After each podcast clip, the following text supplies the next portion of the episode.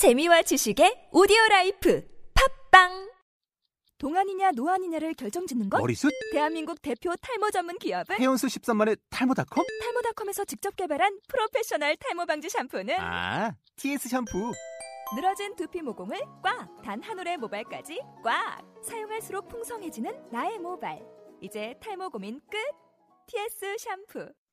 본 방송은 아이블로그닷컴을 통해서 송출되고 있습니다. 미디어 플랫폼 아이블로그 iblog.com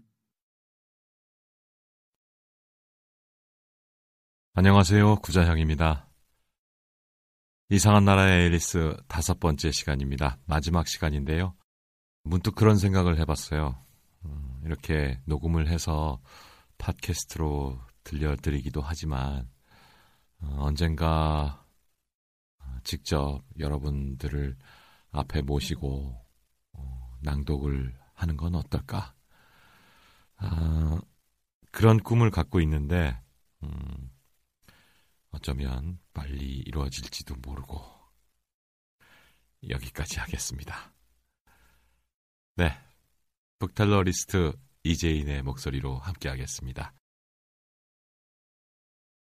이상한 나라의 앨리스 루이스 캐럴 지음 권혁 옮김 낭독 이재인 이상한 나라의 다섯 번째 장면 수수께끼 같은 애벌레의 힌트 애벌레와 앨리스는 아무 말 없이 잠시 동안 서로를 바라보고 있었다. 마침내 애벌레가 천천히 수연통에서 입을 떼며 축 늘어진 나른한 음성으로 앨리스에게 말을 걸었다. 넌 도대체 누구니? 처음 건네는 말치고 친근한 인사말은 아니었다. 앨리스는 약간 겁먹은 듯이 대답했다. 현재는 저도 잘 몰라요, 선생님. 적어도 오늘 아침에 일어났을 때만 해도 잘 알고 있었는데, 그런데 지금은 제가 여러 번 바뀌었다는 생각이 들거든요. 애벌레가 아주 험상궂게 물었다.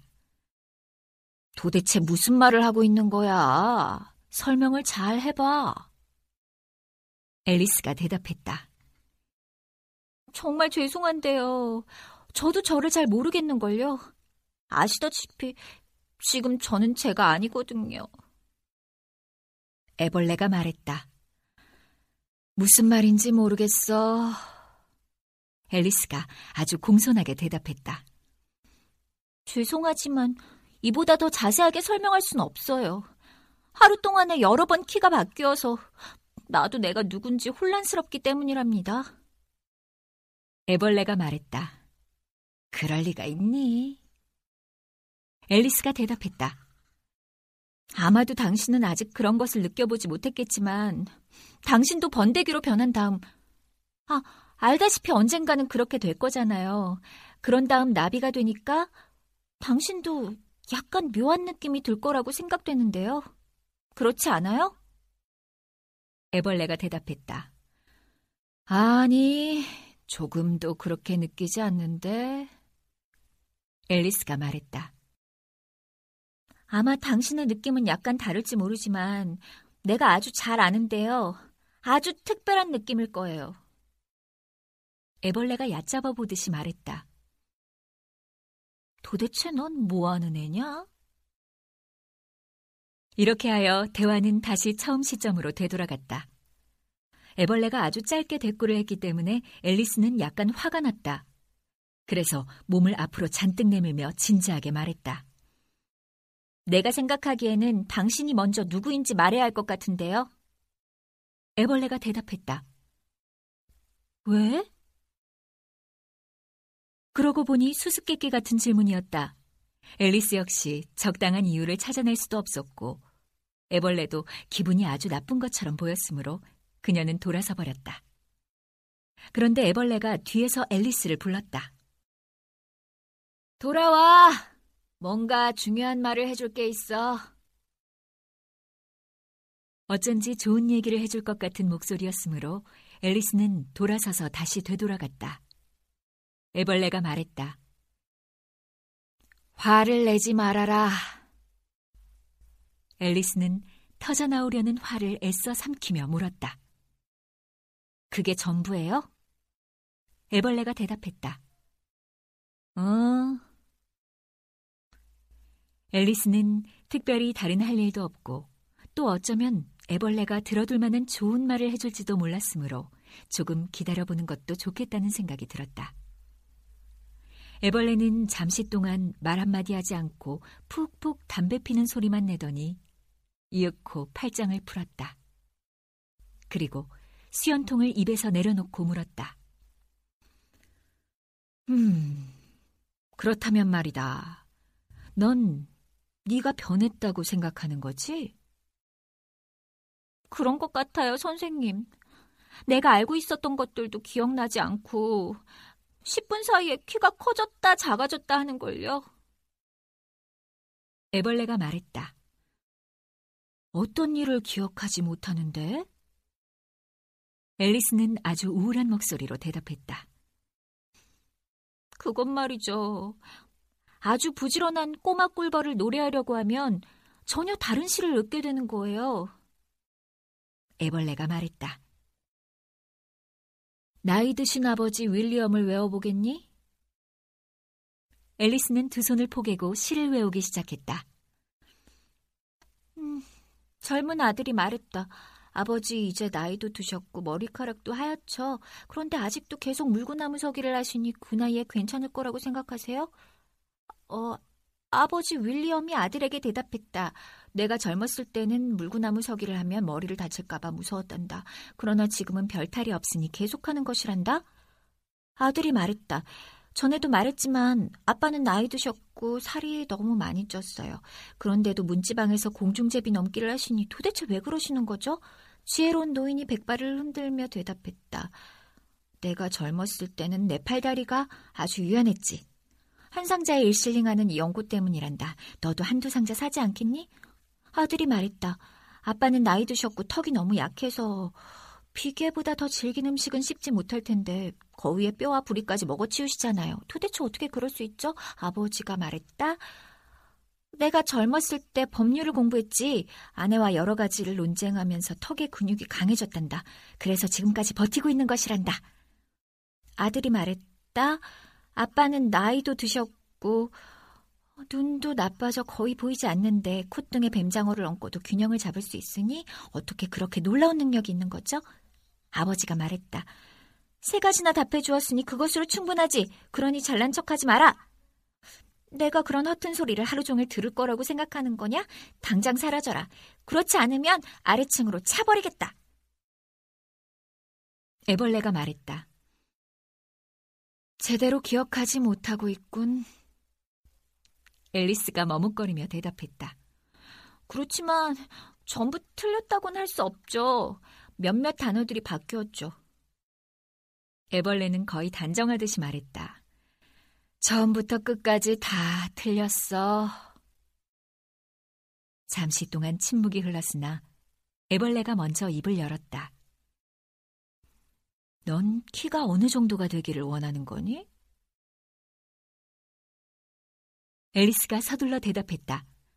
아, 키는 특별히 신경 쓰지 않아요. 단지 키가 수시로 변한다면 좋아할 사람이 어딨겠어요? 애벌레가 말했다. 글쎄, 그건 모르지. 앨리스는 아무 말도 하지 않았다. 이렇게 무안을 당하긴 처음이었으므로 그녀는 평정심을 잃고 있었다. 애벌레가 물었다. 지금은 만족스럽다는 말이니? 앨리스가 말했다. 글쎄요. 당신만 상관없다면 지금보다 조금만 더 커졌으면 좋겠어요. 어, 8cm라면 너무 초라하잖아요? 애벌레는 몸을 똑바로 세우며 화가 난다는 듯이 말했다. 애벌레의 키는 정확하게 8cm였다. 딱 알맞은 키 같은데 뭘 그러니? 가여운 앨리스는 애처로운 목소리로 하소연했다. 하지만 난 지금의 키에 익숙하지 않아요. 그리고 그녀는 속으로 제발 저 동물이 화내지 않으면 좋을 텐데 라고 생각했다. 그런데 애벌레가 말했다. 금방 익숙해질 거야. 그리곤 수연통을 끌어당겨 입에 물고 담배를 피우기 시작했다. 앨리스는 이번에는 애벌레가 다시 입을 열 때까지 꾹 참고 기다렸다. 2, 3분 후 애벌레는 수연통을 입에서 내려놓은 다음 하품을 한두 번 하고는 몸을 부르르 떨었다. 그리곤 버섯 위에서 내려와 풀밭으로 기어가며 짤막하게 한마디 했다. 한쪽은 커질 테지만 다른 쪽은 작아질 거야. 앨리스는 속으로 한쪽은 무엇이고 다른 한쪽은 무엇이란 말이지? 라고 생각했다. 애벌레는 마치 앨리스가 큰 소리로 묻기라도 한 것처럼 버섯이라고 외치고는 순식간에 사라져버렸다. 앨리스는 잠시 동안 버섯을 아주 자세히 살펴보면서 두 부분으로 나누어 보려고 했다. 그러나 버섯은 완전히 둥근 모양이었기 때문에 어려운 일이었다. 그래서 양팔을 최대한으로 둥글게 펼치고 양손으로 가장자리를 조금씩 떼어냈다. 음, 그런데 어느 쪽이 어느 쪽일까? 중얼거리던 앨리스는 어떤 효과가 있는지 알아보려고 오른손의 것을 조금 뜯어먹었다. 다음 순간 턱 밑으로 강한 충격이 느껴졌다. 턱이 그녀의 발에 부딪혔던 것이다. 너무 갑작스런 변화에 앨리스는 깜짝 놀랐으나 그녀의 키가 급격히 줄어들고 있었기 때문에 꿈을 댈 시간이 없었다. 그래서 즉시 다른 쪽의 버섯 조각을 먹어보려고 했다. 그러나 그녀의 턱이 발을 누르며 거의 붙어 있었고 방은 너무 좁아 입을 조금도 벌릴 수 없었다. 겨우 입을 벌리고 왼손에 쥐고 있던 조각을 한 입 삼켰다. 이제 머리가 자유로워졌어. 앨리스가 기뻐하며 외쳤으나 다음 순간 기쁨은 놀라움으로 변해버렸다. 어디를 찾아보아도 그녀의 어깨가 보이지 않았기 때문이다. 밑을 내려다보자 그곳에는 아주 길게 늘어난 목만 있을 뿐이었다. 앨리스의 목은 저 아래의 바다처럼 넓게 펼쳐져 있는 푸른 나뭇잎 사이에서 뻗어나온 줄기가 기어오르고 있는 것처럼 보였다. 저기 있는 파릇파릇한 것들은 도대체 뭐지? 그리고 내 어깨는 어디로 가버린 걸까? 아, 가엾은 내 손들. 너희들은 어디 있니? 앨리스는 이렇게 말하면서 그것들을 흔들어 봤지만 아무런 변화도 일어나지 않았고 저 멀리 푸른 잎들만 조금 흔들릴 뿐이었다. 손이 머리에 닿을 기미가 전혀 보이지 않자 앨리스는 머리를 푸른 잎들 쪽으로 구부려 보았다. 그런데 자기 목이 마치 뱀처럼 어떤 방향으로든지 구부러진다는 사실을 알고는 깜짝 놀랐다. 목을 돌리는데 성공한 앨리스는 이번에는 우아하게 지그재그로 구부리며 나뭇잎 사이로 들이밀었다. 그리고 그곳이 바로 그녀가 저 아래쪽에서 길을 헤매며 올려다보았던 나무들의 꼭대기라는 것을 알았다. 그때 어디선가 날카로운 소리가 들렸으므로 앨리스는 얼른 목을 잡아 끌었다. 커다란 비둘기들이 앨리스의 얼굴로 날아와 세차게 날개짓하며 날카롭게 외쳤다. 뱀이다! 앨리스가 무섭게 화를 내며 소리쳤다. 난 뱀이 아니란 말이야! 날 내버려둬! 비둘기가 이번엔 약간 누그러진 어조로 말했다. 그리고 흐느끼듯 덧붙였다. 뱀이 분명해. 모든 노력을 다해봤는데도 그들을 상대할 순 없었어. 앨리스가 말했다. 무슨 얘기를 하는 건지 하나도 못 알아듣겠어. 비둘기는 앨리스의 말은 신경도 쓰지 않고 계속 말했다. 나무 뿌리에서도 해보고 언덕에서 산 울타리에서도 해보았는데 그 지겨운 뱀들, 뱀들을 이겨낼 방법이 없었어. 앨리스는 더욱더 궁금해졌을 뿐이지만 비둘기가 말을 끝내기 전에는 어떤 말을 해도 소용이 없다는 생각이 들었다. 알을 품고 있는 것도 얼마나 힘든 줄 알아? 그런데 뱀이 올까봐 밤낮으로 지켜봐야 했단 말이야. 그래서 3주 동안 거의 잠을 못 잤어. 그제야 비둘기의 말을 이해한 앨리스가 말했다. 하, 그렇게 힘들었다니 정말 안 됐구나. 비둘기가 더욱 날카롭게 목소리를 높이며 말했다. 그리고 이제 막 이 숲에서 제일 큰 나무 위로 올라와 이제야 살았구나 싶었는데 이번엔 하늘에서 구불구불 기어 내려오다니 어휴 이놈의 뱀 같으니라고 앨리스가 말했다. 그런데 난 뱀이 아니야. 난, 난 비둘기가 말했다. 그래? 그렇다면 넌 뭔데? 내가 보기에 뭔가를 하려는 것 같았는데? 앨리스는 그날 하루 동안 겪은 여러 가지 변화들을 떠올리면서 자신 없는 목소리로 대답했다. 나는, 나는 작은 소녀일 뿐이야. 비둘기는 아주 매몰차게 말했다. 아주 그럴듯한 이야기야.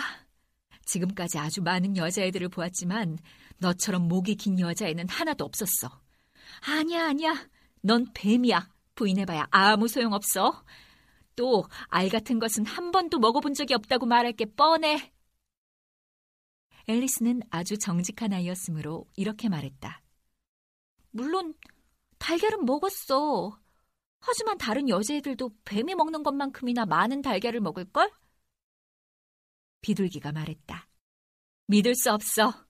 그렇지만 그게 사실이라면 다른 여자애들도 뱀이란 말이지? 앨리스에게는 너무나 새로운 사실이었으므로 잠시 아무 말도 하지 못했다.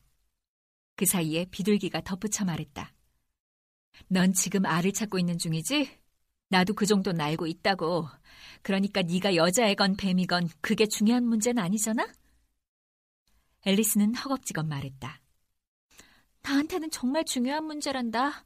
난 지금 알을 찾고 있지도 않을 뿐더러 알을 찾는다고 해도 네 알은 싫어.